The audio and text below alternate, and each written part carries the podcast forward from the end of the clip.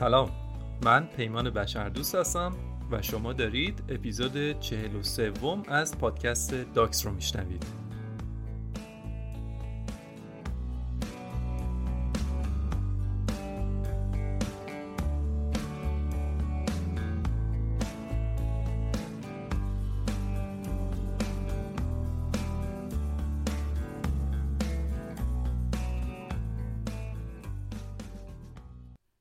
کانال پاناما یک آبراهه دستساز بشر به طول 80 کیلومتر که با ساخته شدنش چهره زمین برای همیشه تغییر کرد. بهش میگن یکی از عجایب هفتگانه دنیای مدرن. به خاطر جغرافیای خاص پاناما همیشه این بحث بوده که میشه اقیانوس اطلس و اقیانوس آرام رو در اونجا به هم وصل کرد. کشورهای زیادی هم بودن که دوست داشتن این کار رو انجام بدن. حتی فرانسوی ها چندین سال در اون منطقه تلاش کردند تا یک کانال بسازن. همین کانال پاناما رو قرار بود که فرانسوی ها بسازن.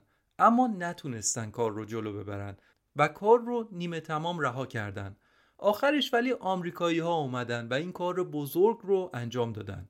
در سال 1904 زمانی که کار ساخت کانال رو آمریکایی ها شروع کردن اجرای همچین پروژه‌ای تقریبا غیر ممکن بود. اجرای این پروژه مهندسی غولاسا یک قمار خطرناک بود. چیزی بود که تا اون روز دنیا شبیهش رو ندیده بود. هیچ پروژه‌ای و باز هم هیچ پروژه‌ای تا اون روز به بزرگی این وجود نداشت. هیچ کسی نمی‌دونست که قرار این پروژه چطور اجرا بشه. آیا تموم میشه؟ اصلا شدنیه؟ اما اون غیر ممکن ممکن شد. با ساخت کانال پاناما یک رویای طولانی انسان محقق شد. اونم توسط یک ملت امیدوار که در آستانه تبدیل شدن به یک قدرت جهانی بودند یعنی آمریکایی ها این کانال سمبولی شد برای نشون دادن قدرت علمی و اجرایی ایالات متحده. اصلا ساخته شدن این کانال یک اعلان رسمی بود به جهان که ایالات متحده دیگه قدرت برتر دنیاست و قادره که هر کاری که بخواد انجام بده. نمونهش همین کانال. موضوعی که می‌خوام براتون تعریف کنم یکی از جذابترین داستانهای بشریته. غیر از اینکه راجع به یکی از دستاوردهای عجیب بشره یه دستاوردی که با کلی سختی و مرارت به دستش آورده. دستاورد کمی نبوده بزرگترین پروژه تاریخ جهان تا اون روز بوده و برای اتمامش هزاران نفر کشته شدن. هر روز یک مسئله یک مشکلی جلوی روشون قرار می گرفته اما دست نکشیدن. برای هر مسئله یک راه حلی پیدا کردن. یه وقتی راه حل سیاسی بوده پای رئیس جمهورهای کشورها باز شده. کودتا انجام دادن. یه کشور جدید درست کردن حتی. برای همین پروژه ها دست به چنین کارهایی زدن. و یه وقتی راه حل پزشکی بوده و مثلا بزرگترین برنامه بهداشتی تاریخ رو برای این پروژه اجرا کردن. یه زمانی مشکلات مالی به وجود اومده. و بزرگترین ورشکستگی تاریخ تا اون روز پیش اومده. یا یه وقتی مشکلات مهندسی و اجرایی بوده روش های ابتکاری و هوشمندانه براش پیدا کردن و مسئله رو حل کردن. خلاصه معطل نموندن و کار رو به سرانجام رسوندن. با همه سختیاش داستان واقعا جالبیه و دید آدم رو نسبت به خیلی چیزا تغییر میده. من خودم هم این چند وقتی که روی این موضوع داشتم کار می‌کردم چندین بار فکم به زمین خورد. از اتفاقاتی که خوندم که مگه میشه همچی چیزی هم داریم. بارها غافلگیر شدم. آماده باشید که می‌خوام یکی از خارقلاده ترین داستانهای بشری رو براتون تعریف کنم.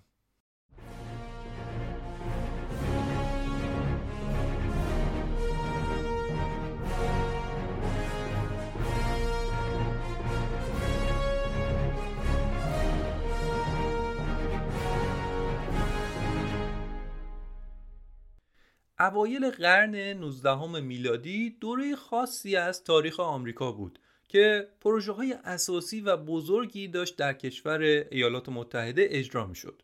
پروژه هایی مثل راه آهن فراقاره‌ای آمریکا که شرق و غرب آمریکا رو به هم وصل می کرد. کمک می کرد که جابجایی در اون کشور درندشت و عظیم راحت تر بشه. به جای اینکه مردم چند ماه با اسب و درشکه در راه باشن از بیابی توی بیابون تلف بشن یا از حمله خرس و مار و راهزن بمیرن بتونن با قطار راحت سفر کنن. توی اون دوره راه آهن فراقاره‌ای ایالات متحده رو تأسیس کردند که کار خیلی سختی بود و تونستن که راه آهن رو از کوههای مرتفع و دره های عمیق و بیابونهای سوزان عبور بدن. توی شهرها هم داشتن کارهای بزرگ می‌کردن. مثلا پل بروکلین رو ساختن یا ساختمونهای مرتفع زیادی رو داشتن میساختن اتفاقات بزرگ دیگه هم در کشور داشت رخ می‌داد مثلا برادران رایت هواپیما رو اختراع کرد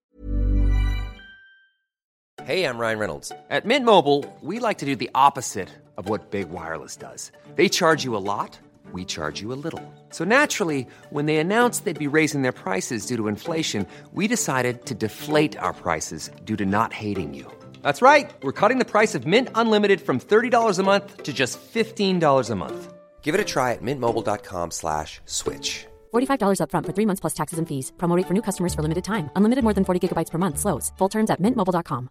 If you're struggling to lose weight, you've probably heard about weight loss medications like Wigovi or Zepbound, and you might be wondering if they're right for you. Meet PlushCare, a leading telehealth provider with doctors who are there for you day and night to partner with you in your weight loss journey. If you qualify, they can safely prescribe you medication from the comfort of your own home. To get started, visit plushcare.com slash weight loss. That's plushcare.com slash weight loss. plushcare.com slash weight loss.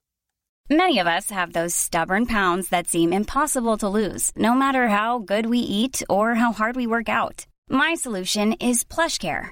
PlushCare is a leading telehealth provider with doctors who are there for you day and night to partner with you in your weight loss journey. They can prescribe FDA-approved weight loss medications like Wagovi and Zepbound for those who qualify. Plus, they accept most insurance plans. To get started, visit plushcare.com slash weight loss. That's plushcare.com slash weight loss. کردن در صنعت چه تحولاتی انجام دادن همون موقع بود که هنری فورد داشت روی مدل های اولیه ماشینش کار می‌کرد و کلی کار دیگه که همشون همراه با سختی بود و اولش همه می‌گفتن که همچین چیزی نشدنیه غیر ممکنه اما در آخر انسان پیروز می‌شد و کار نشدنی رو شدنی می‌کرد. مثلا هواپیما که گفتم واقعا کی فکرشو می‌کرد که یک وسیله فلزی بتونه توی هوا حرکت بکنه؟ همه می‌گفتن محاله اما شد. برای همین یک روحیه ما می‌توانیم طوری در جامعه شکل گرفته بود. اما کانال پاناما هنوز بزرگترین مسئله حل نشده مهندسی اون زمان بود. مسئله تازه هم نبود. از 400 سال قبلش آدما رویای این رو داشتن که یه راهی بتونن پیدا بکنن بلکه بتونن از این ور پاناما به اون طرفش کانال بزنن و دو اقیانوس رو به همدیگه وصل بکنن.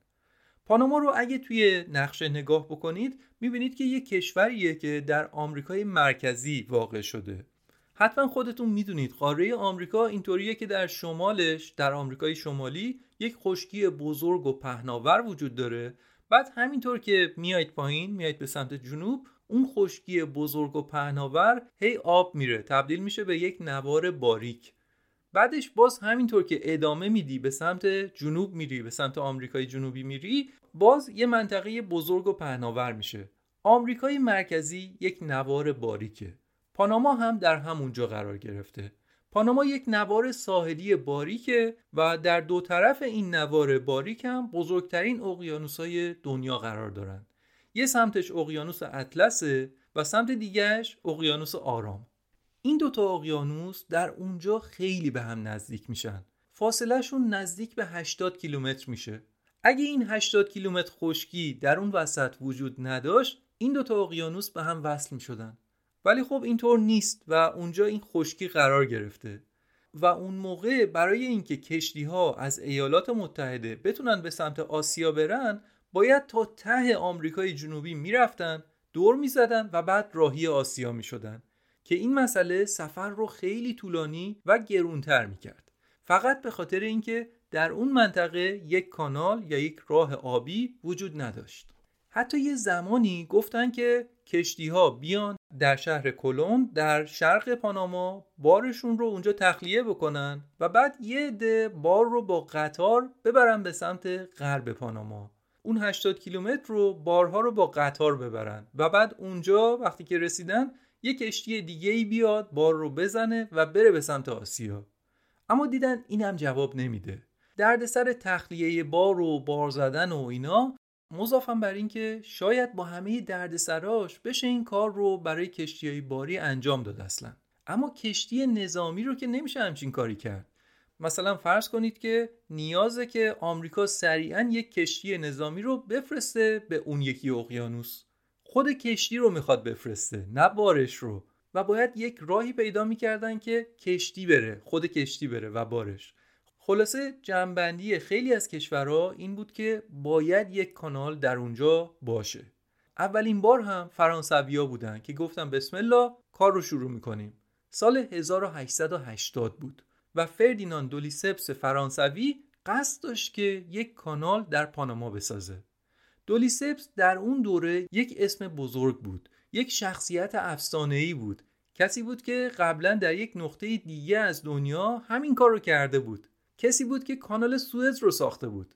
برای همین یک قهرمان ملی برای فرانسویا بود و یه جوری سلبریتی دوران خودش بود و واقعا هم در مصر کار مهمی کرده بود کانال سوئز رو ساخته بود و کلی هم ثروت و معروفیت این کار براش درست کرده بود. اینجوری بگم که ایلان ماسک دوران خودش بود. هم کار بزرگی کرده بود و هم مردم دوست داشتن در موردش بدونن. مدام عکس این آدم و خانوادش روی جلد مجلات فرانسوی و اروپایی چاپ می‌شد.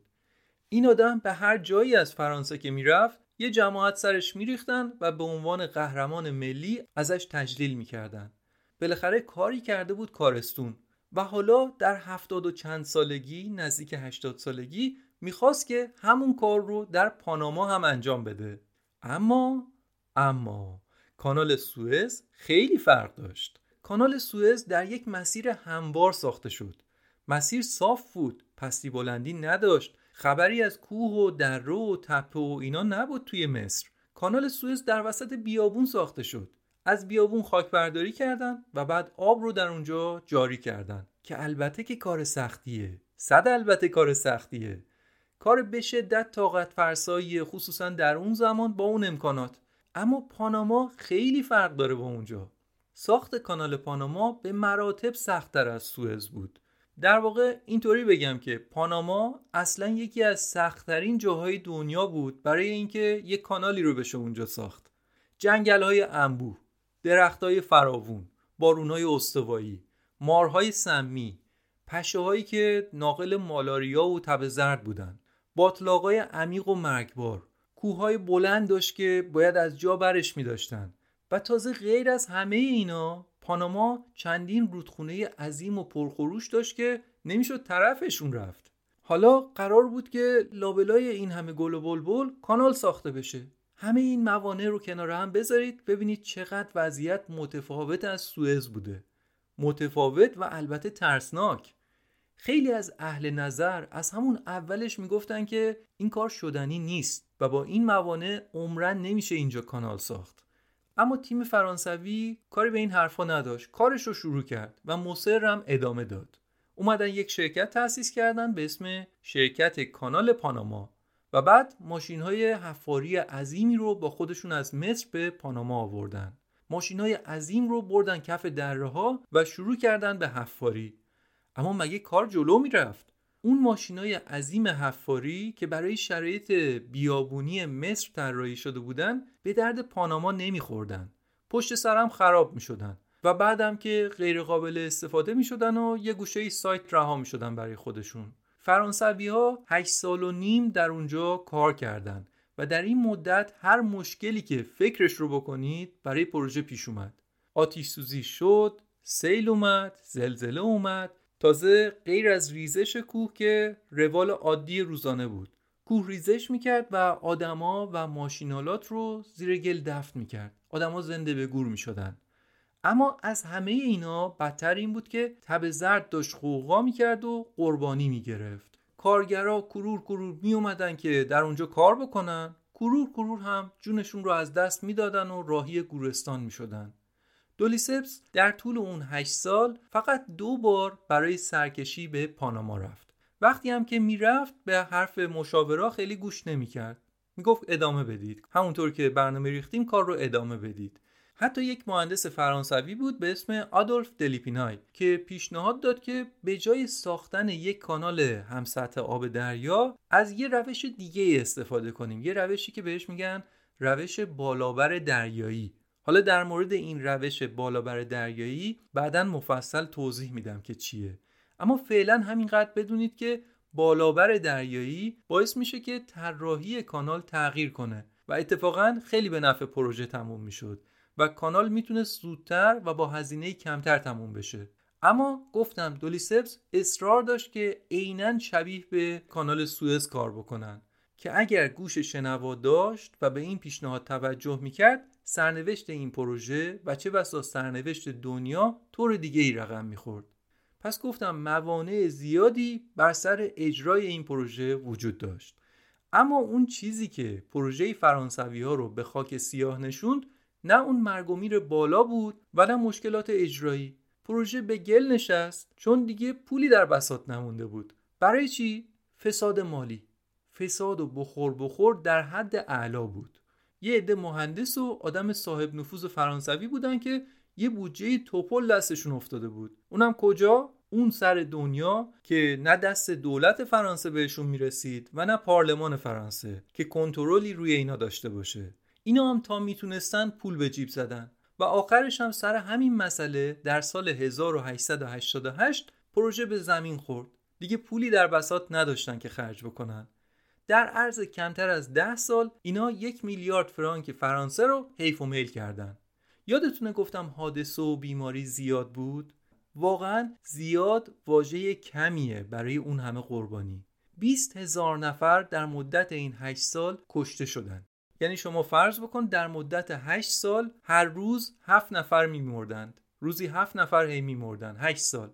فکرشو بکنید. بیشترشون هم به خاطر ابتلا به تب زرد مردن. و البته خیلی ها هم به خاطر حوادث حین کار.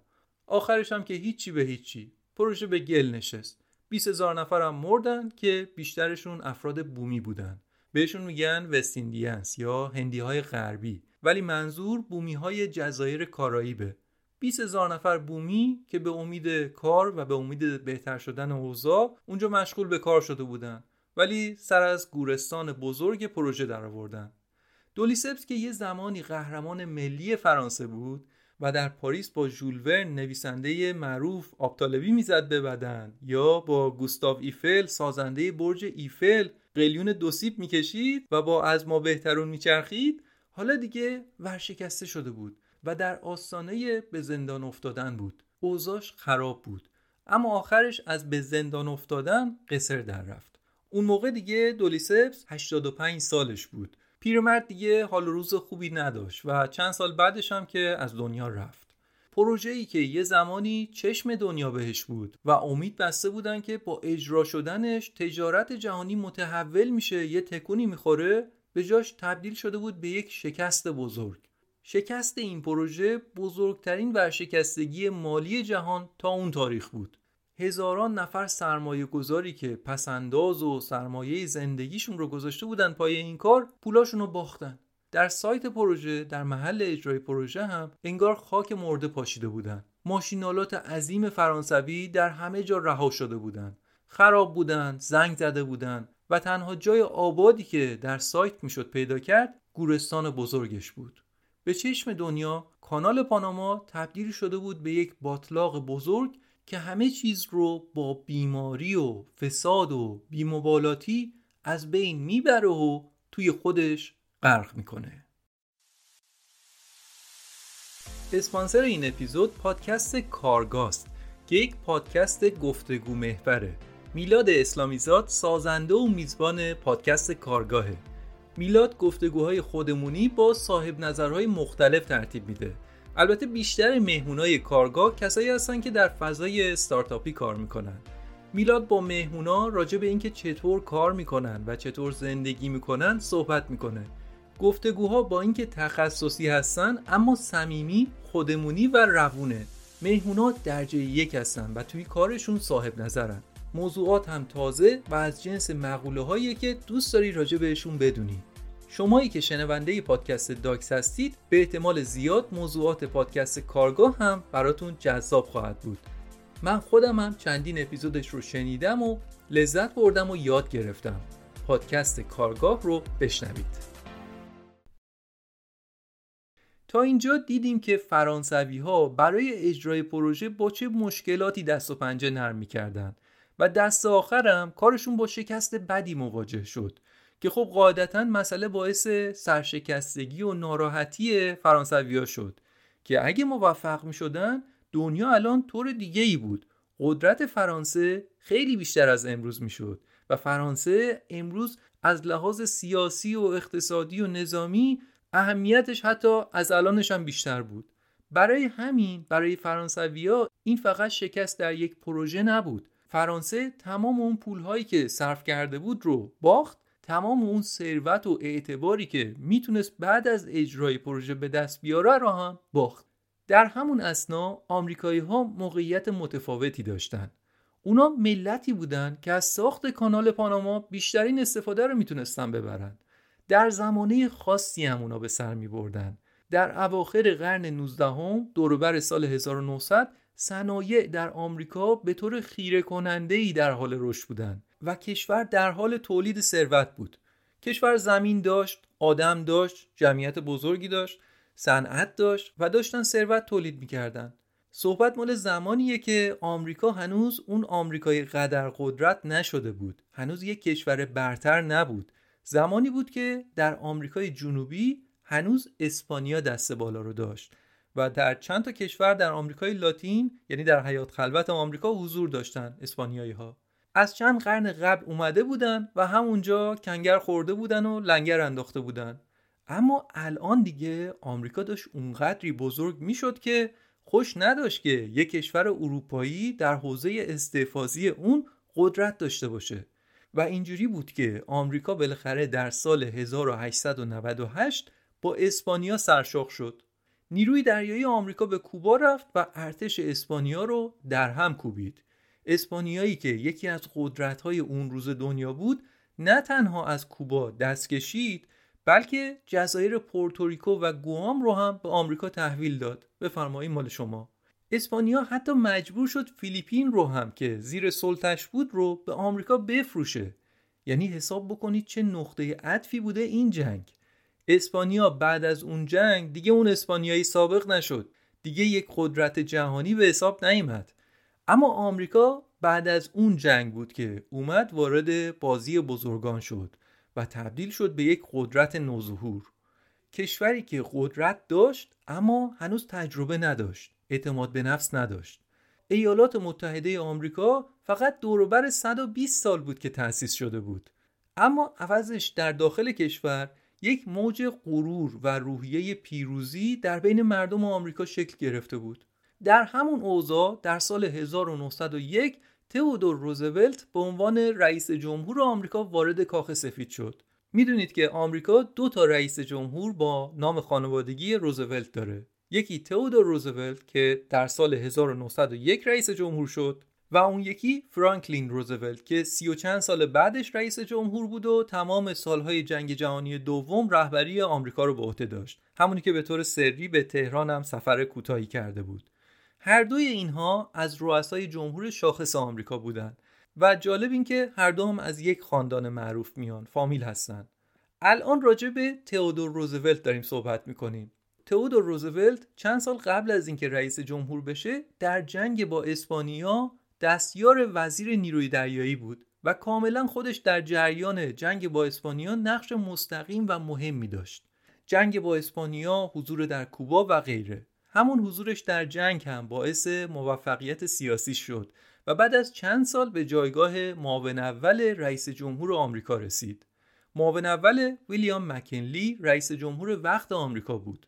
سال 1901 بود و دوازده سال از شکست پروژه کانال پاناما گذشته بود که یک گلوله باعث شد که زندگی ویلیام مکنلی رئیس جمهور خاتمه پیدا کنه. رئیس جمهور آمریکا ترور شد. مکنلی دوره اول چهار ساله ریاست جمهوریش رو تموم کرده بود و تازه 6 ماه بود که دور دوم ریاست جمهوریش رو شروع کرده بود. در واقع تودور روزولت هم تازه 6 ماه بود که معاون اول رئیس جمهور شده بود. مکنلی برای بازدید از یک مکان عمومی رفته بود که یک آنارشیست 28 ساله یک فرد اقتدارگریز بهش شلیک کرد و رئیس جمهور زخمی شد. دو تا گلوله به مک‌کینلی اصابت کرده بود. اما اون پزشکی که در بیمارستان بود متوجه فقط یه گلوله شد و اون رو هم در آورد. ولی اصلا متوجه گلوله دوم نشد. با اینکه بیمارستان تجهیزات عکسبرداری با اشعه ایکس هم داشت نکرد که یه عکس رادیولوژی بگیره و مطمئن بشه. خلاصه همه فکر می‌کردن که مکنلی یه گوله خورده که از بدنش در اومده. پس حالش هم رو به بهبوده. اما چند روز بعدش محل زخم عفونت کرد و مکنلی در میان بهت و حیرت بقیه از دنیا رفت و اینطور بود که تئودور روزولت 42 ساله یه دفعه و بدون اینکه در انتخابات ریاست جمهوری شرکت کنه شد رئیس جمهور ایالات متحده. البته بعدا در انتخابات هم شرکت کرد. تئودور روزولت جوانترین رئیس جمهور تاریخ آمریکا هستش. منظور وقتیه که نفر اول کشور شد. حالا با این پیشینه و حال هوا. روزولت کسیه که جوون سر پرشوری داره می‌خواد آمریکا رو رهبری کنه و تبدیلش کنه به یک کشور پیشرو و قدرت برتر دنیا. خودش هم وقتی که یک فرمانده نیروی دریایی بوده با کشتی رفته بود اطراف رو دیده بود آمریکای لاتین رفته بود و می‌دونست که در کشورهای دیگه چه خبره. داشتن قدرت دریایی خیلی اهمیت داره. و از همه مهمتر می‌دونست که اگر ایالات متحده در آمریکای مرکزی یک کانالی درست بکنه این مسئله چه تبعات خوبی می‌تونه برای آمریکا داشته باشه؟ برای روزولت مسجل بود که آینده آمریکا در گروه ساخت همچین کانالی هستش. چرا؟ هم به دلایل تجاری و اقتصادی و هم به دلایل نظامی. اون می‌خواست یک راهی پیدا کنه که دسترسی کشتی های آمریکایی به اقیانوس ها راحت تر بشه. می‌دونست که در آینده کشوری برنده است که کنترل اقیانوس ها در دست اون باشه. قبلش هم همین بوده. تجربه اسپانیا و پرتغال و بریتانیا و هلند رو دیده بودن و الان هم با اون پتانسیل بالایی که ایالات متحده داشت روزولت می‌دونست که اگه قرار باشه که آمریکا یک قدرت جهانی بشه باید این کانال راه بیفته.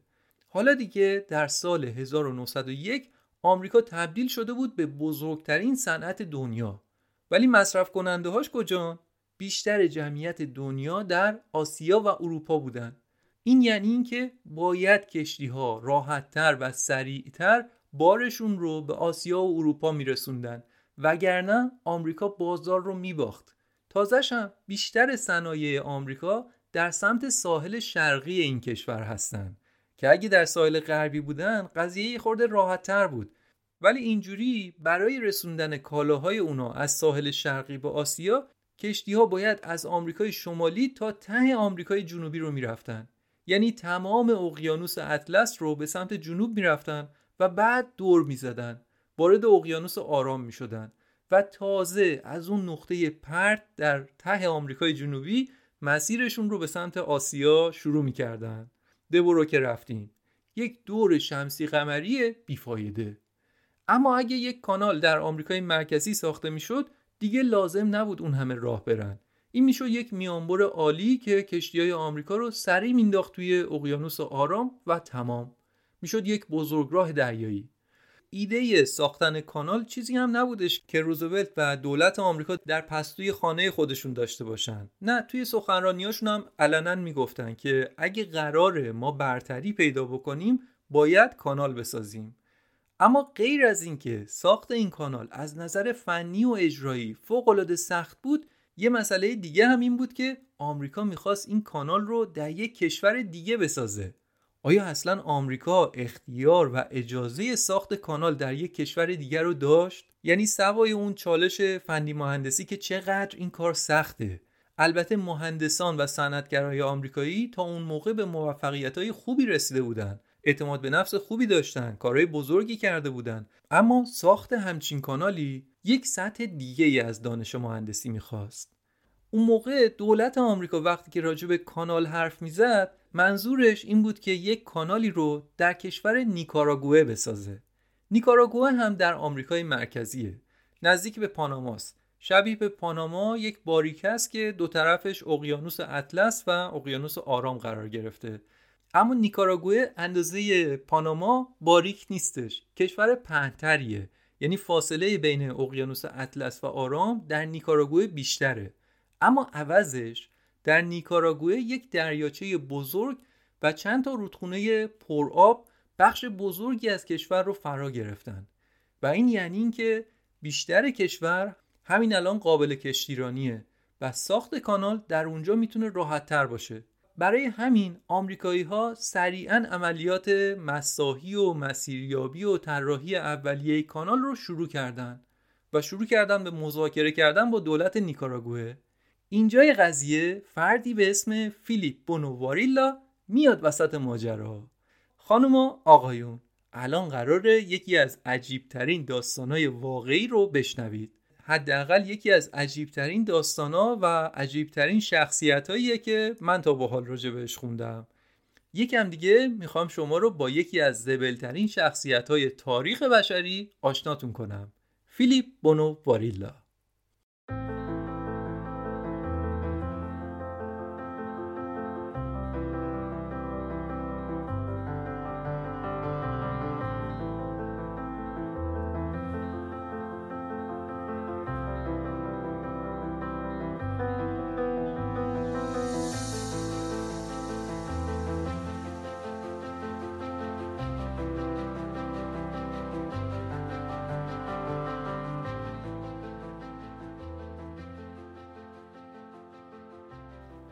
فیلیپ بونوواریلا یک مهندس و سهامدار بزرگ شرکت فرانسوی کانال پاناما بود.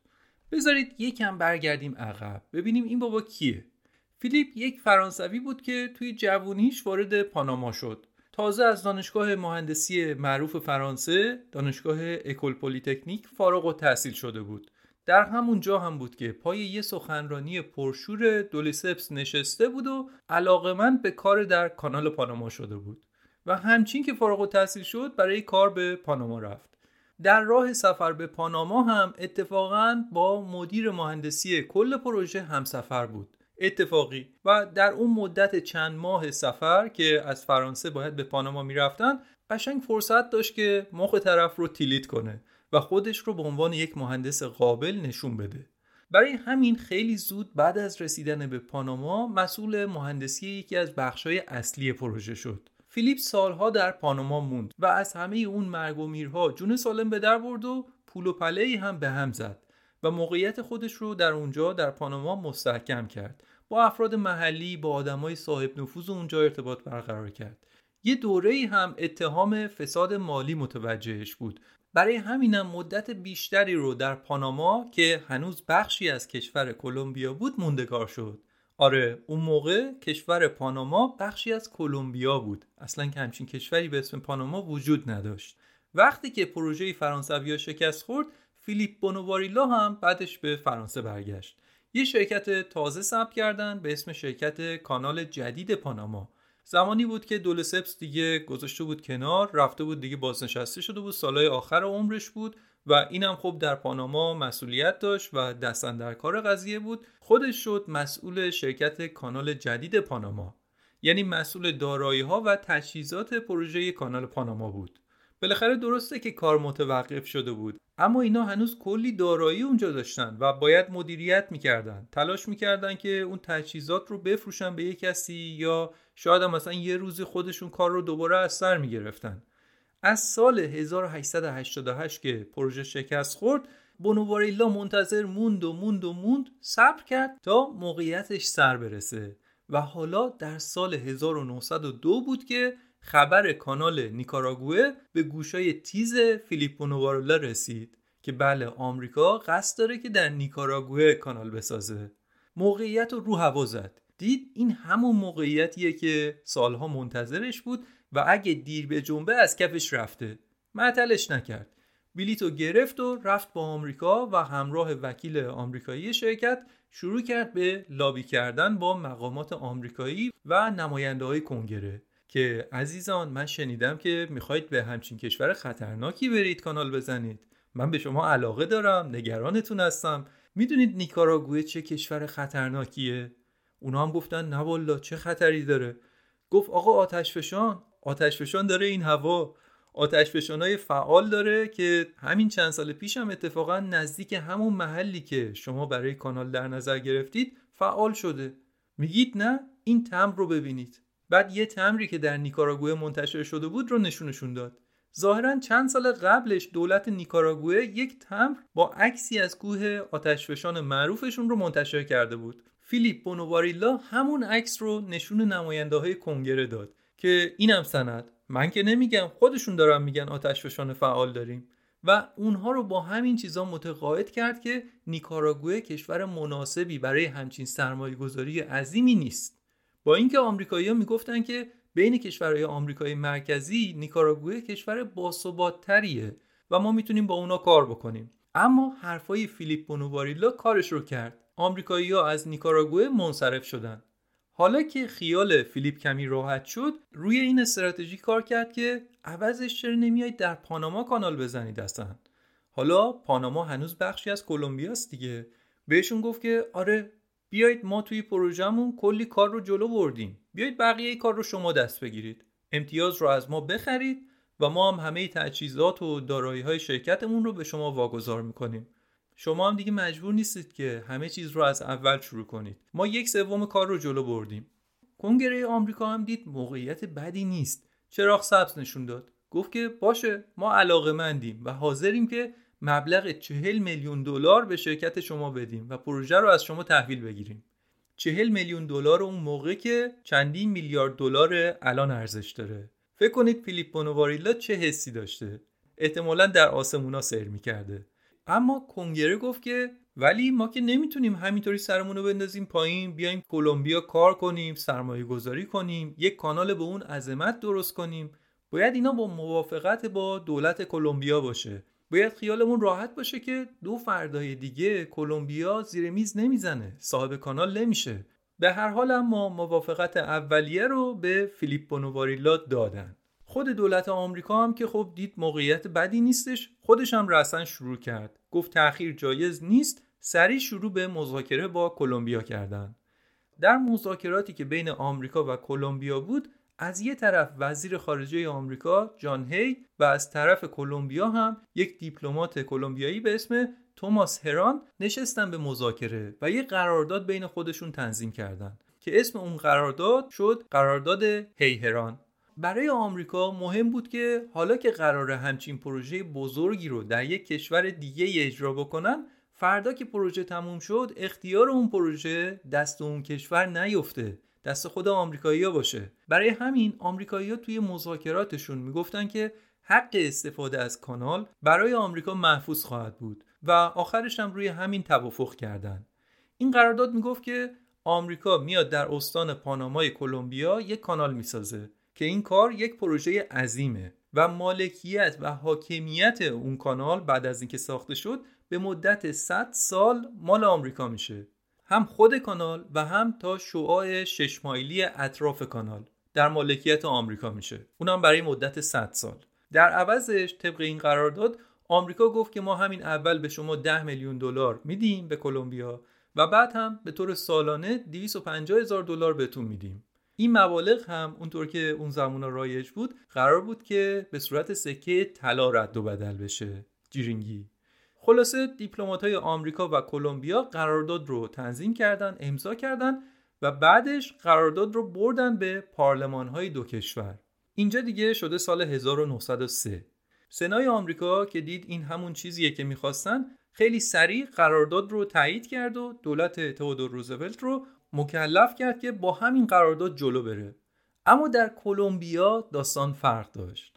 پارلمان کلمبیا گفت که اصلا چرا باید مالکیت بخشی از کشورمون و حق حاکمیتمون و بخشی از خاک کشورمون رو دو دستی بدیم به یه دولت دیگه؟ اونم کشوری که همین چند سال پیش اومده با همسایه‌هامون جنگیده. روی جزیره هاوایی و جزیره گوام و چند جای دیگه هم سلطه پیدا کرده. نه آقا این داستان اصلا بوداره.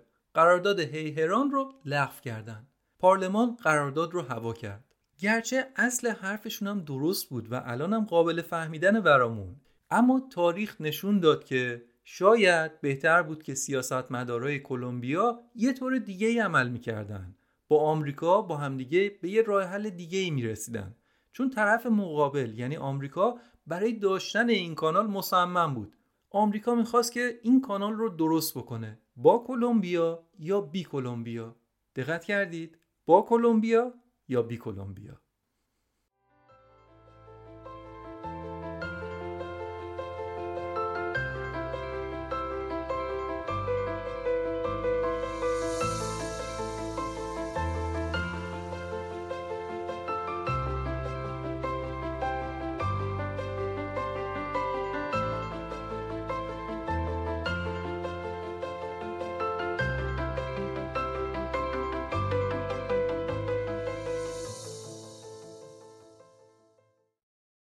تئودور روزولت قضیه رو اینطوری می‌دید که ما می‌خوایم این کار رو بکنیم. ما می‌خوایم این کانال رو در اونجا بسازیم و اجازه نمیدیم که یک کشور کوچیک و کم اهمیت مثل کلمبیا جلوی خواست ما بیسته. روزولت دو تا راه حل جلوی خودش می‌دید. یکی اینکه رو دربایستی رو بذاره کنار و راست راست بره منطقه پاناما رو اشغال کنه و زمینه خاک آمریکا بکنه. و گزینه دوم این بود که کمک کنه تا استان پاناما از کلمبیا جدا بشه یک کشور مستقل بشه و معلومه که گزینه دوم برای آمریکا خیلی بهتر بود نه وارد جنگ با کلمبیا می‌شد Ready to start talking to your kids about financial literacy? Meet Greenlight, the debit card and money app that teaches kids and teens how to earn, save, spend wisely, and invest with your guardrails in place. Parents can send instant money transfers, automate allowance, and more. Plus, keep an eye on spending with real time notifications. Join more than 6 million parents and kids building healthy financial habits together on Greenlight.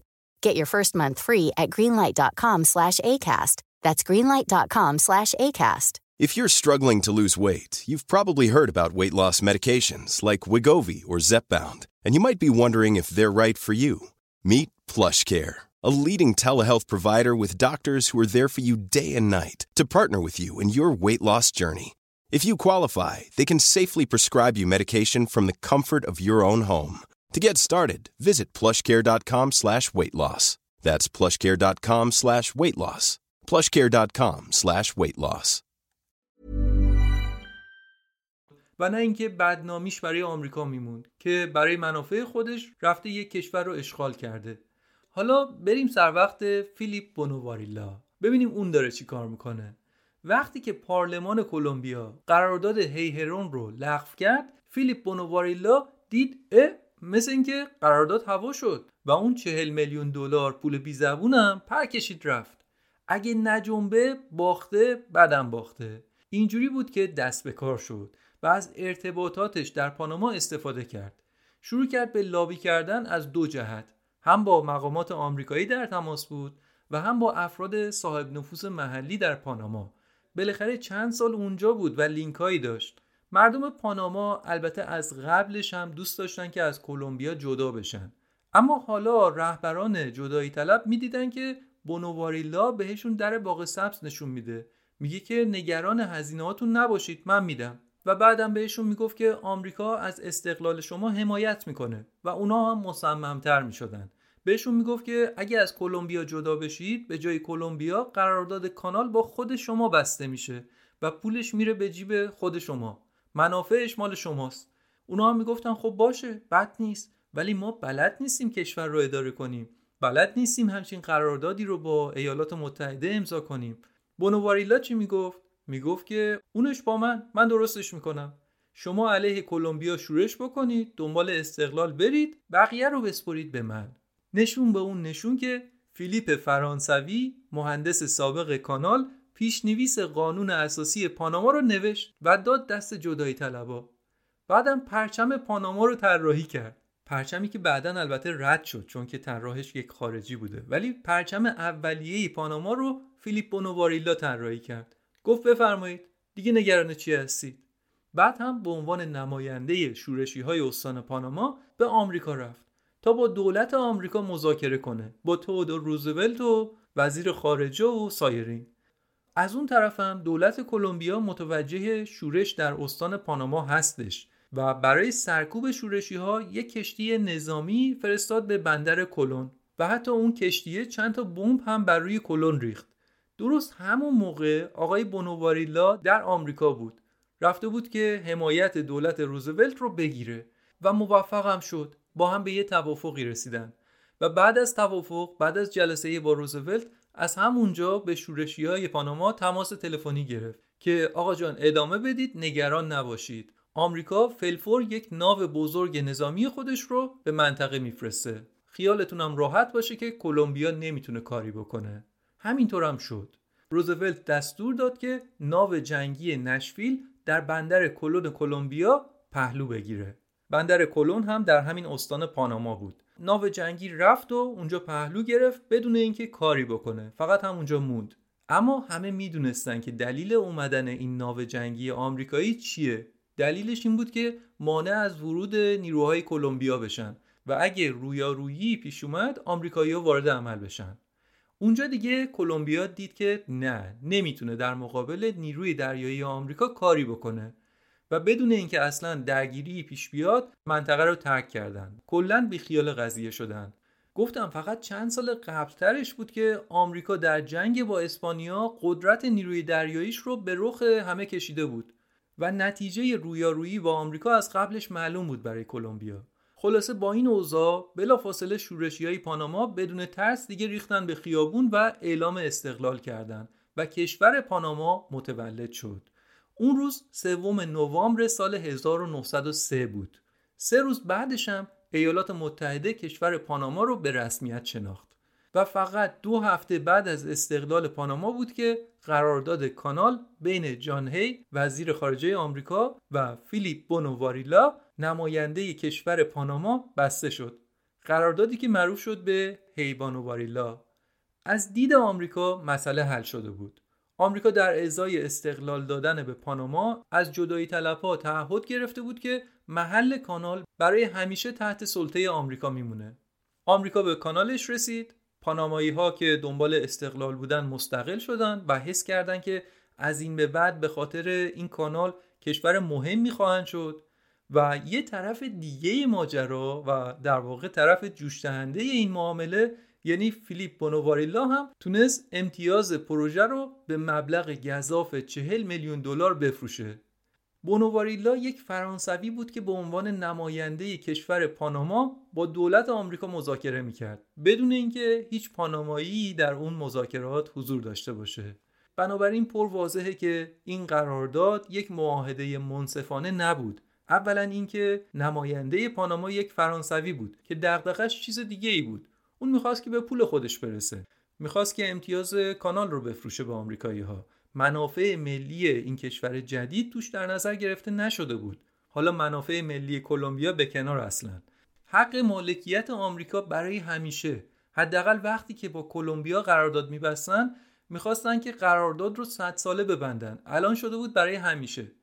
مبلغی که قرار بود به پاناما پرداخت بشه هم که نگم دیگه. چهل میلیون دلار به طرف فرانسوی داده بودن اما ده میلیون دلار به خود پاناما. به خود کشوری که صاحب اون منطقه هستش.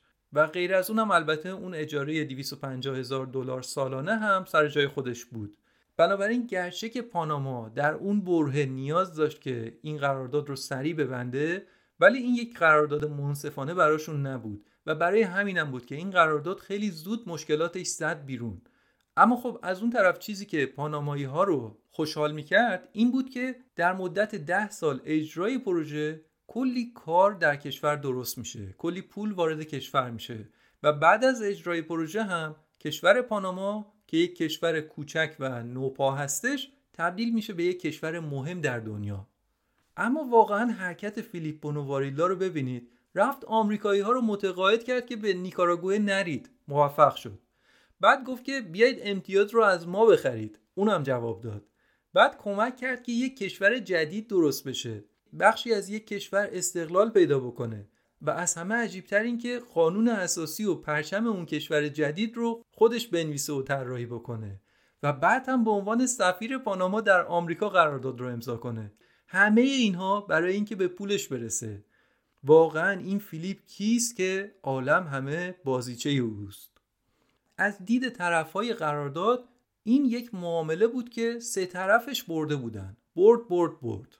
اما در واقعیت یک طرف اصلی ماجرا یعنی کشور کلمبیا این مسئله یک باخت بزرگ بود و بخش مهمی از کشورشون رو از دست دادن.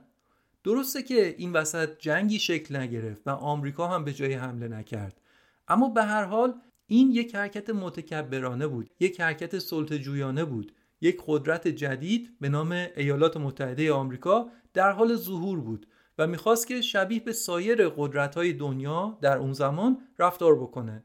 یعنی شبیه به انگلیس و فرانسه و سایرین. بره برای رسیدن به منافع خودش بجنگه و یه جایی رو اشغال کنه یا یک کودتایی درست کنه. تا قبل از اون آمریکا در این وادی ها نبود. برای همین در خود آمریکا همچین حرکتی خیلی تازگی داشت. و بعضی از روشنفکرای آمریکایی می‌گفتن که ما تا به حال نسبت به قدرت های اروپایی مزایایی داشتیم تفاوتهایی داشتیم. اما الان دیگه ما هم مثل اونا شدیم. هر وقتی که یک کشوری رو می‌خوایم سری بهش حمله می‌کنیم یا کودتا می‌کنیم. برای همین خیلی از مجلات و روزنامه های آمریکایی نقدهایی به تئودور روزولت داشتن. یا مثلا کاریکاتورهایی ازش میکشیدن که با بیل افتاده به جون پاناما. اما برای تئودور روزولت اینها مهم نبود. مهم این بود که مقدمات برنامه عظیمش مهیا شده. و به تازگی می‌تونه رویای بزرگش رو محقق کنه.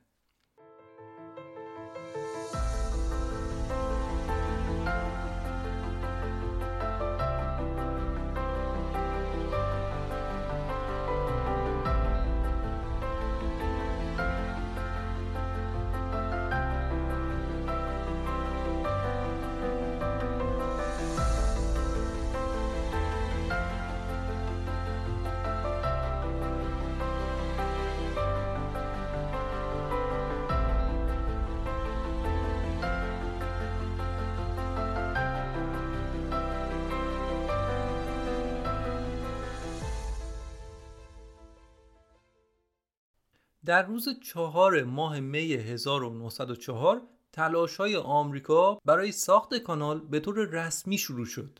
ساخت و سازی که بزرگترین و مهمترین پروژه تاریخ ایالات متحده تا اون زمان بود و اونم چی؟ پروژه‌ای که در بیرون از خاک آمریکا اجرا میشه. شخص رئیس جمهور تئودور روزولت از روز اول درگیر پروژه بود و مدیر پروژه رو خودش انتخاب کرد. مدیر پروژه و اونطور که البته اون زمان رایج بود و می‌گفتن مدیر مهندسی فردی بود به اسم جان فینلی والاس. والاس یک مهندس 51 ساله اهل شیکاگو بود که قبلا توی پروژه های راه آهن در آمریکا فعالیت کرده بود و تجربه بالایی در راه آهن داشت. اینجا برای ساخت کانال هم به راه آهن نیاز بود. اصلا خط آهن یک بخش خیلی مهمی از کار بود. چون اینا قرار بود که میلیون ها تون خاک برداری بکنن. خاک رو از زمین بردارن. خب بعد اون خاک رو چیکار کنن؟ باید با قطار به یه جای دیگه منتقل می‌کردن. برای همین اول باید در اون دره ها در اون کوه ها خط آهن میکشیدن و قطارهای باری می آوردن که بتونن خاک رو جابجا بکنن. برای همین خیلی از آدمایی که از آمریکا برای کار اومده بودن تجربه خط آهن رو داشتن.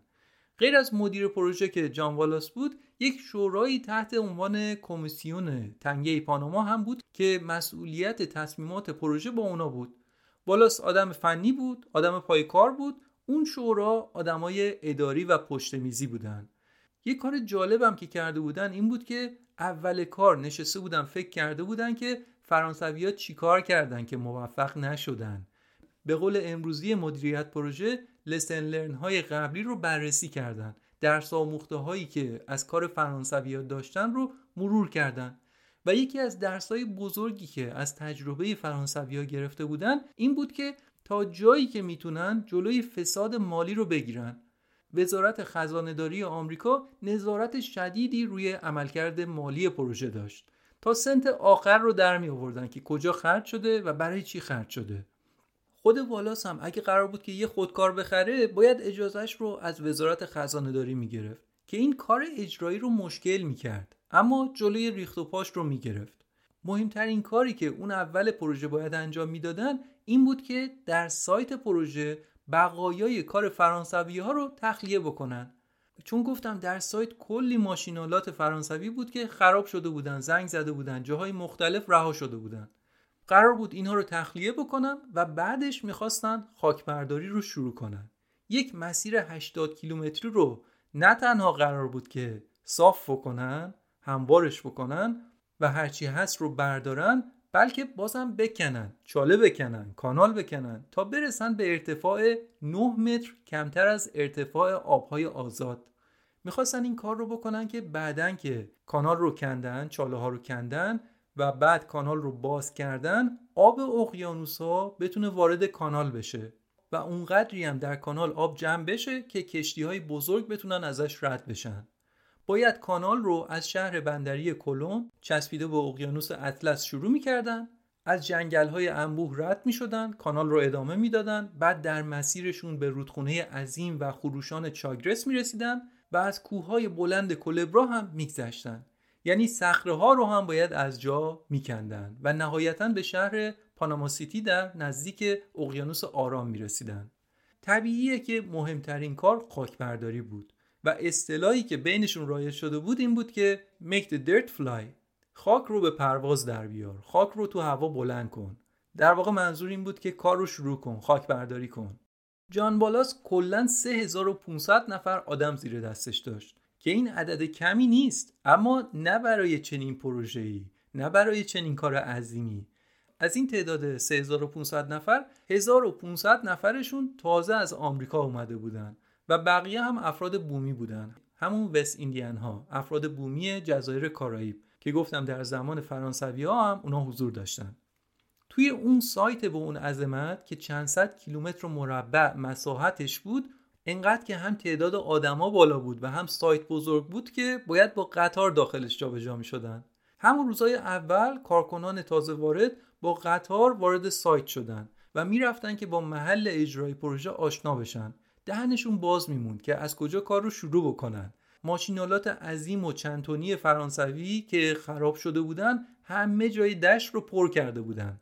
والاس مدیر پروژه می‌گفت که من فقط یک سال زمان دارم که بررسی کنم ببینم کدوم یکی از این تجهیزات و ماشینالات حفاری که همه جا افتاده به درد می‌خوره کدوم به درد نمی‌خوره و بعد با اونایی که به درد نمی‌خوره چیکار کنم؟ اما از اون طرفم رئیس جمهور ایالات متحده این حرفا حالیش نبود. اون می‌گفت که پروژه رو شروع کنید. هر چه زودتر make the fly. خاک بلند کنید. کار رو شروع کنید. ولاس باید هر چه زودتر حفاری رو شروع می‌کرد. اما دلش هم نمی‌خواست که بیگدار با بزنه. و دوست داشت که با برنامه ریزی و فکر شده کار رو شروع کنه. خلاصه پنج ماه از اومدن آمریکایی‌ها گذشته بود که اینا در یک نقاطی از سایت حفاری رو کلید زدن. خاکبرداری شروع شد. آمریکایی ها دو دستگاه بیل مکانیکی عظیم با خودشون آورده بودن که اون دستگاه ها با انرژی بخار کار می‌کردن. داریم راجع به سال 1904 حرف می‌زنیم دیگه. این ماشینا پدرجد همین بیل مکانیک های امروز هستن و نقش خیلی خیلی بزرگی رو در جلو بردن مهمترین پروژه های قرن 19 و 20 آمریکا ایفا کردن. خصوصا همین پروژه. هر بار که شاول یا به اصطلاح فارسی چنگال یا اون جام بیل مکانیکی وارد خاک می‌شد 8 تن از سنگ و خاک رو با خودش می‌کشید بالا. هر بار 8 تن. پس معلومه دیگه در طول روز هزاران تن خاک برداشته می‌شد. اینا رو باید با قطار باری به بیرون از سایت می بردن. ولی قطار به اندازه کافی نبود. تازه به خاطر مشکلات خاک یا ایراد ریل گذاری که از قدیم کار گذاشته بودن همون قطارهایی هم که بودن یه وقتایی چپه می‌کردن. قطار با بارش چپ می‌شد و دیگه نمی‌شد ازشون استفاده کرد. وضعیت اینطوری بود که فقط همون قدری که ظرفیت جابجاییش وجود داره رو باید خاک برداری می‌کردن. این دوتا کار یعنی کار خاک برداری و کار حمل خاک باید دقیقا به موازات همدیگه جلو می‌رفت. اگه یکی جلوتر از اون یکی بود کار متوقف می‌شد. برای همین بزرگترین چالش والاس اضافه کردن به ظرفیت جابجایی خاک بود. باید ریل کشی می‌کردن و قطار جدید می آوردن و مشکلات تازه داشت خودشو نشون می‌داد. فقط دو سه هفته از شروع کار نگذشته بود که سه نفر مبتلا به تب زرد شدن. ماه بعدش 6 نفر دیگه هم مبتلا شدن. وقتی میگیم تب زرد احتمالا فکر می‌کنید که تب دیگه. دمای بدن میره بالا و بعدش هم یه آسپرینی چیزی می‌خوری و تب میاد پایین. تموم حله ولی عوارض تب زرد وحشتناکه. بدن درد هست کبد دچار اشکال میشه رنگ پوست زرد میشه خونریزی داخلی پیش میاد خونریزی از لسه ها و از چشم ها پیش میاد و بعد هم استفراغ سیاه و مرگ. البته خب بعضی هم نجات پیدا می‌کردن. ولی خب خیلی ها هم تمام این روال رو داشتن و میمردن. حالا فکر کنید کار تازه شروع شده. چندین نفر همون اول بسم الله توی کشور غریب در یک جای دور افتاده همچین عوارضی نشون دادن و دارن دونه دونه میمیرن. و ضمنا هم گورستان فرانسویا جلوی چشمشونه. اون گورستان بزرگ نوید بخش آینده درخشان خودشونه. می‌دونن که بیشتر اون 20 هزار نفری که در اون گورستان آرمیدند به خاطر تب زرد جونشون رو از دست دادن. ببینید کارکنان پروژه چه وحشتی کردن. و همینم بود که سه ماه از پروژه نگذشته بود 500 نفر از آمریکایی‌ها برگشتن به خونه. یک سوم آمریکایی‌ها رفتن خونه. والاس برای اینکه کمی آرامش بده به کارکنان و بگه که همه چیز عادیه خودش و همسرش سوار درشکه شدن و درشکران اونها رو در مسیر پروژه برد و چرخوند که آدما ببیننش و بگن که نه مثل که همه چیز تحت کنترله. اما بعدا افشا شد که والاس برای خودش و همسرش دو تا تابوت فلزی سفارش داده بود و برای روز مبادا آورده بود. یعنی خودش هم خطر رو حس می‌کرد. کرکوپرش ریخته بود بنده خدا. اما می‌خواست که نشون بده که کار ادامه داره. ولی به هر حال پرسنل نگران بودن. توی نامه هایی که به خانواده هاشون میفرستادن و به جامونده هنوز این نگرانیشون رو میشه دید. می نوشتن که حالم از این کشور به هم می‌خوره حالم از این کانال به هم می‌خوره. یکی از کارکنان برای مادرش نوشته بود که به رفقام بگید که همون آمریکا بمونن گول حقوق بالای اینجا رو نخورن. همونجا روزی یه دلار هم شده بگیرن فقط اینجا نیان این دورور آفتابی نشن. شروع تب زرد از نوامبر 1904 بود. تا هشت ماه بعدش یعنی در جون سال 1905 سه چهارم از کارکنان آمریکایی به ایالات متحده برگشتن. اینجا بود که والاس دیگه کم آورد و به خاطر فشار عصبی بالا و خستگی استعفا کرد. معلومه که در همچین شرایطی تئودور روزولت هم نگران بود. رویاش در شرف نابودی بود. می‌دید هرچی میگذره سرنوشت اونا هم داره بیشتر شبیه به سرنوشت فرانسوی میشه. یک سال بود که آدماش در پاناما بودن و تا همینجا هم 78 میلیون دلار خرج کرده بودند اما دریغ از پیشرفت. یک پیشرفت ناچیزی داشتن. هنوز یک درصد از خاکبرداری هم انجام نشده بود. و با این نرخ پیشرفت کانال تا 50 سال دیگه هم تموم نمی‌شد.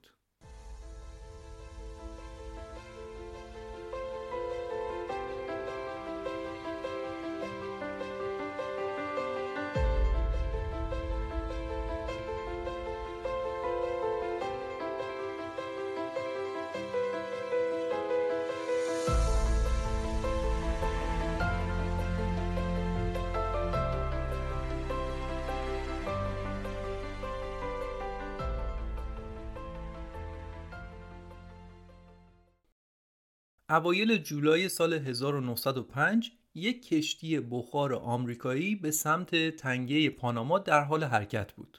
تعداد زیادی از مسافرهای کشتی آمریکایی‌هایی بودند که برای کار داشتن به پاناما می‌رفتند. یکی از اونها یک مهندس سی ساله آمریکایی به اسم یان ون هاردول بود. یان اهل ایالت وایومینگ بود.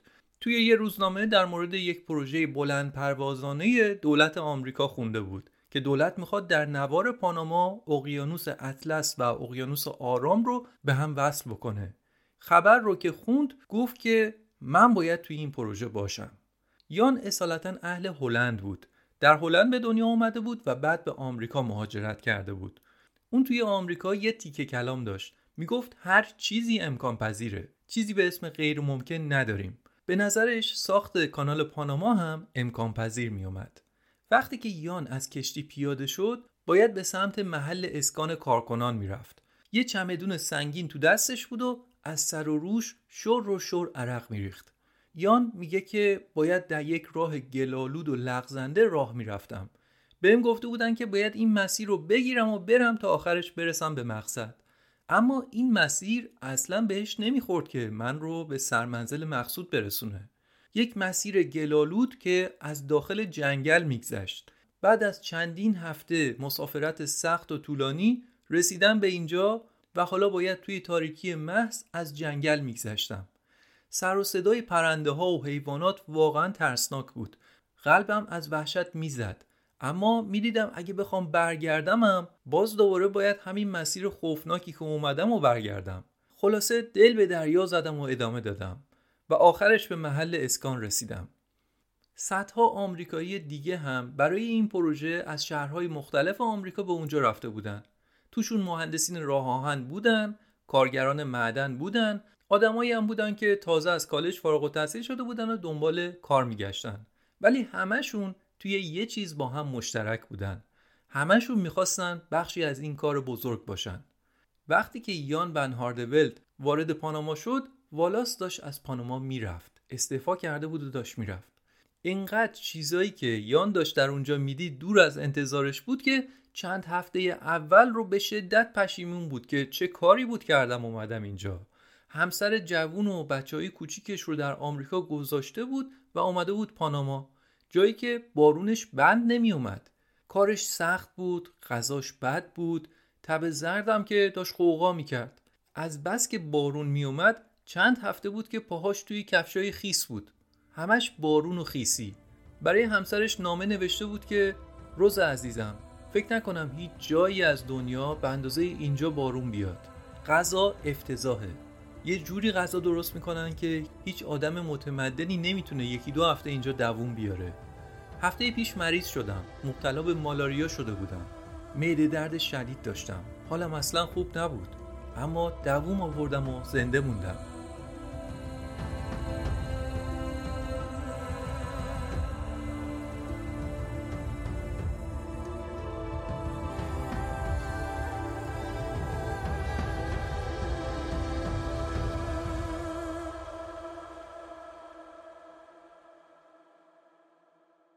یک ماه بعد از اینکه والاس استعفا کرد در ماه جولای 1905 نفر جایگزینش وارد پاناما شد. جان فرانک استیونز.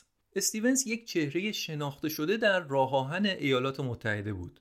اون موفق شده بود که خط آهن رو از بین کوههای مرتفع و درها عبور بده. پل بسازه ریل بکشه. معمولیت های سخت این مدلی رو به کرات انجام داده بود. برای همین احساس می شد که اون بهترین گزینه برای مدیریت پروژه کاناله. واقعا هم آدم توانایی بود. در اون زمان هیچ کسی به اندازه استیونز در دنیا خط آهن نکشیده بود. قهرمان بیبدیل راه آهن بود. حالا از همچین آدمی خواسته بودن که بیاد و بزرگترین پروژه تاریخ آمریکا رو نجات بده. از زمین بلند کنه. استیونز وارد پاناما شد و اوضاع رو بررسی کرد. اوضاع اینطوری بود که از هر طرف که رفتم جز وحشتم نیفسود هر طرف که نگاه می‌کرد ترس و وحشت و خرابی بود. ولی استیونز انقدری با تجربه بود که بلا فاصله فهمید که همچین پروژه عظیمی رو نمیشه همینطوری هیئتی مدیریتش کرد.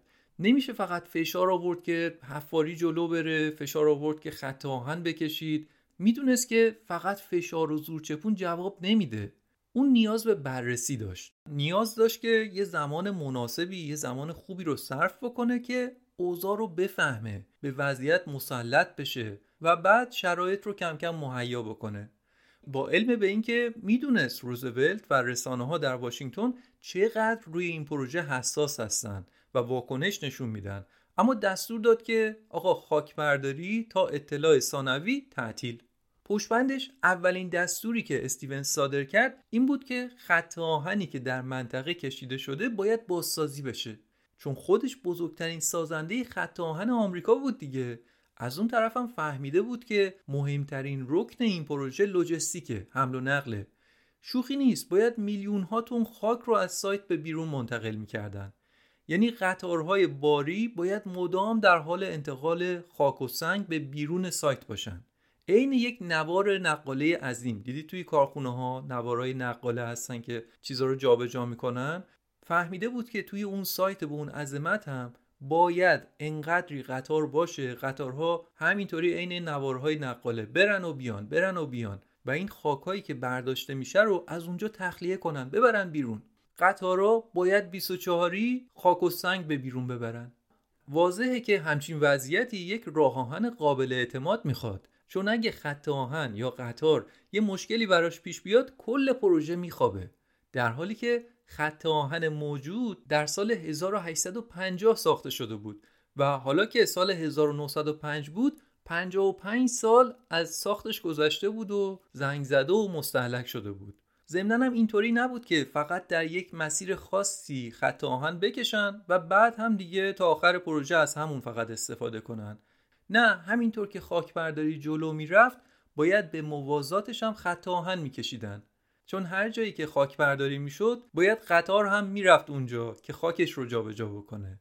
خاک یک منطقه رو بر می داشتن دوباره در ناحیه بعدی که می‌خواستن خاک برداری کنن نیاز بود خط آهن هم باشه که خاک رو جابجا کنه.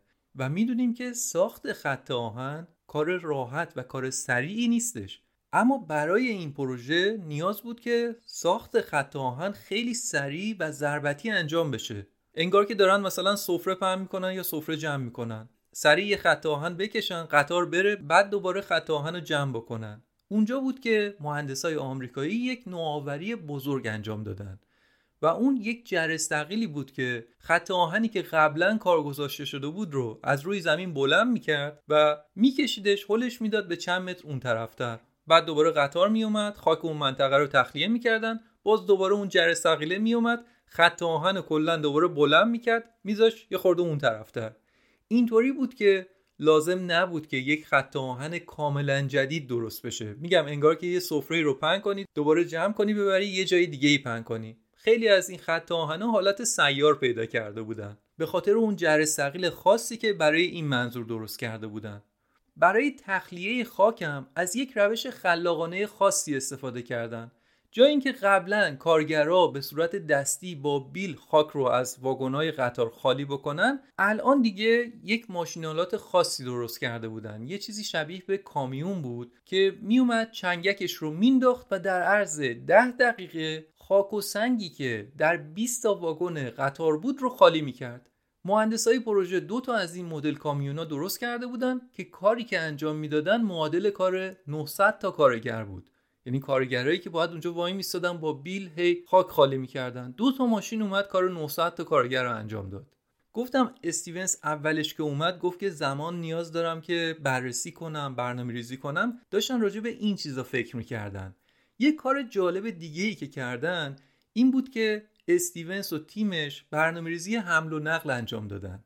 اینکه کی قطار سر برسه از کجا خاک برداری رو شروع بکنن در کجا بارگیری انجام بشه و همه این جزئیات مهم بودن. مثلا می‌خواستن که نصف یک تپه رو بردارن روی تپه ریل قطار گذاشته بودن. قطار خالی میومد میومد در ارتفاع تپه که قرار می‌گرفت دیگه سرعت قطار خیلی کم می‌شد. سرعت قطار رو کم می‌کردن که همینجوری ضربتی که قطار داره میره واگنای قطار رو پر بکنن خاک میریختن روش. و بعد دیگه قطار دیگه سنگین می‌شد خودش. دیگه نیاز به سوخت و اینا نداشت. با نیروی جاذبه سری خودش می‌رفت به پایین. همین کار باعث شد که هم کلی در مصرف سوخت صرف جویی بشه و همین که کار با سرعت بیشتری انجام بشه. اینا چند تا از کارهایی بود که استیونز و تیمش اومدن نشستن و ارتقا دادن کار رو و با چند تا برنامه این مدلی سرعت کار رو خیلی یه دفعه زیاد کردن. اما باز با این حال هر چقدر که جلوتر می‌رفتن میفهمیدن که چقدر این کار بزرگه.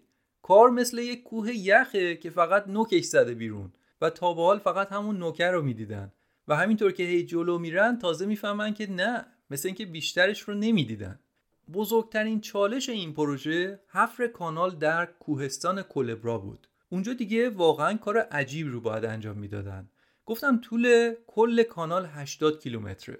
15 کیلومترش در این کوهستان بود. میزان خاکبرداری در اونجا 90 متر بود. یعنی 90 متر سنگ و صخره رو باید میکندن تا یک چاله ای درست کنن که بعدا کشتی از اونجا رد بشه. دوباره میگم. اینا باید در یک مسیر 15 کیلومتری کوهستانی 90 متر خاک برمی داشتن. کل 15 کیلومتر رو. تصورشو بکنید چقدر کار سختیه.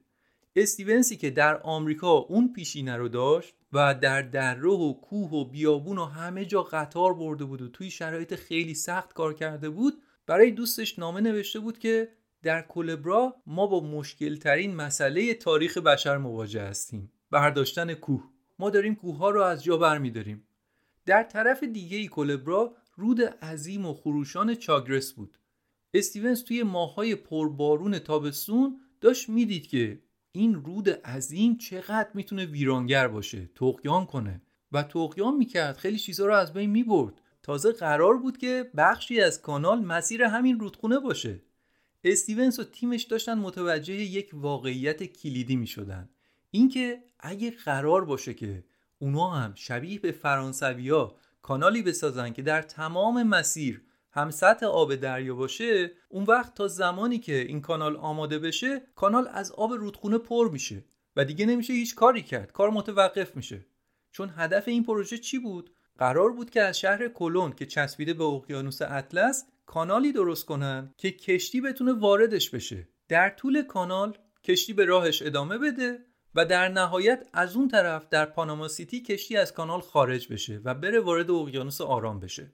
پس برنامه این بود که باید کانالی ساخت که در تمام مسیر هم سطح آب دریا باشه. اما این مسئله دو تا معنی داشت. یکی اینکه باید کوهستان کلبرا رو در مسیرشون برمی داشتن. اون بخشی که در مسیرشون میافتاد هرچی کوه بود رو باید برمی داشتن. با همون مشخصاتی که گفتم یک ناحیه 15 Imagine the softest sheets you've ever felt. Now imagine them getting even softer over time. That's what you'll feel with Bowl and Branch's organic cotton sheets. In a recent customer survey, 96% replied that Bowl and Branch sheets get softer with every wash. Start getting your best night's sleep in these sheets that get softer and softer for years to come. Try their sheets with a 30-night guarantee. Plus, get 15% off your first order at bowlandbranch.com. Code BUTTERY. Exclusions apply. See site for details. Need new glasses or want a fresh new style? Warby Parker has you covered. Glasses start at just 95 bucks, including anti-reflective, scratch-resistant prescription lenses that block 100% of UV rays. Every frame's designed in-house with a huge selection of styles for every face shape. And with Warby Parker's free home try-on program, you can order 5 pairs to try at home for free. Shipping is free both ways too. Go to warbyparker.com slash covered to try 5 pairs of frames at home for free. warbyparker.com slash covered.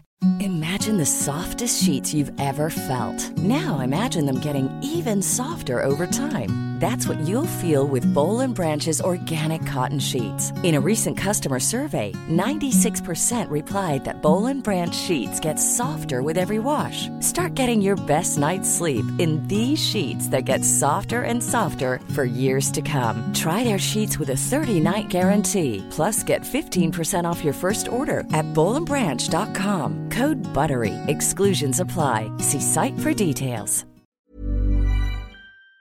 کیلومتری رو 90 متر باید میکندن. و در ضمن اگه این کار رو بکنن با وجود اون رودخونه چاگرس نصف کانال می‌رفت زیر آب. چون آب اون رودخونه عظیم وارد کانال در حال ساخت می‌شد و آدما و تمام اون تجهیزات و ماشینالات رو غرق می‌کرد و پروژه متوقف می‌شد. استیونز دیگه مطمئن شده بود که طرح ساخت یک کانال که در تمام مسیرش هم سطح اقیانوس باشه یعنی این پروژه محکوم به شکسته. یعنی دقیقا همون اتفاقی که برای فرانسوی ها افتاد برای آمریکایی ها هم میفته براش مسجل بود که عاقبت این پروژه شکسته. اینجا تنها چاره ای که دید این بود که از پاناما به آمریکا برگرده بره پیش تئودور روزولت در مورد پروژه صحبت کنه. با اینکه استیونز یه آدم عملگرا بود آدمی بود که علاقه به سیاستمداران نداشت علاقه به مذاکره کردن نداشت. جنسش جنس یه آدم عملگرا بود که راه حل پیدا می‌کرد و بعد راه حلش رو اجرا می‌کرد. اما الان می‌دید که باید بره و مذاکره کنه. و چقدر هم مهمه که یک مدیر یک رهبر همه اینها رو بلد باشه. هم کارش رو بشناسه و هم مهارت های نرم این مدلی داشته باشه. بلد باشه مذاکره کنه بلد باشه حرف بزنه. و استیونز نشون داد که این مهارت رو داره و تونست روزولت رو متقاعد کنه که ساخت کانال همسطح با ارتفاع اقیانوس یعنی یک حماقت بزرگ روزولتی که از سال 1901 روی این پروژه داشت کار می‌کرد و اجرای این پروژه یکی از مهمترین برنامه هاش بود اینجا توسط استیونز متقاعد شد که مجبور به یک تغییر بزرگ در طراحی کانال هستند. تغییر بزرگ چی بود؟ چطور می‌شد که کشتی وارد کانال بشه و بتونه از کوه ها بگذره؟ این مسئله ای بود که استیونز و مهندسان آمریکایی باید پاسخش رو پیدا می‌کردن و البته پاسخ رو استیونز در آستینش داشت و وقتی که استیونز روزولت رو متقاعد کرد که روش قبلی جواب نمیده همونجا کارت برنده رو رو کرد و روش خودش رو هم پیشنهاد داد.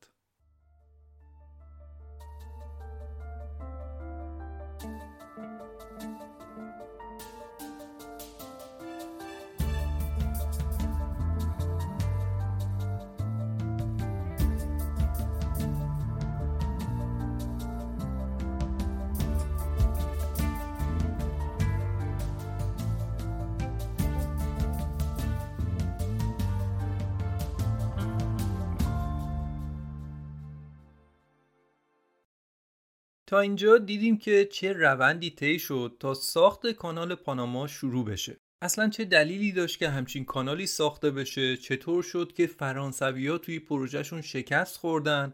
فهمیدیم که گزینه اول آمریکایی ها کشور نیکاراگوه بود اما سرکله بونواریلای فرانسوی پیدا شد و منصرفشون کرد. بعد فهمیدیم که کشور پاناما چطور تأسیس شد و دیدیم که بعدش آمریکایی ها پروژه کانال پاناما رو در دست گرفتن و با مشکلات زیادی هم مواجه شدن که اینقدر مشکلات اجرایی زیاد بود که اولین مدیر پروژه کانال دو سال نشده استعفا کرد و با آمریکا برگشت.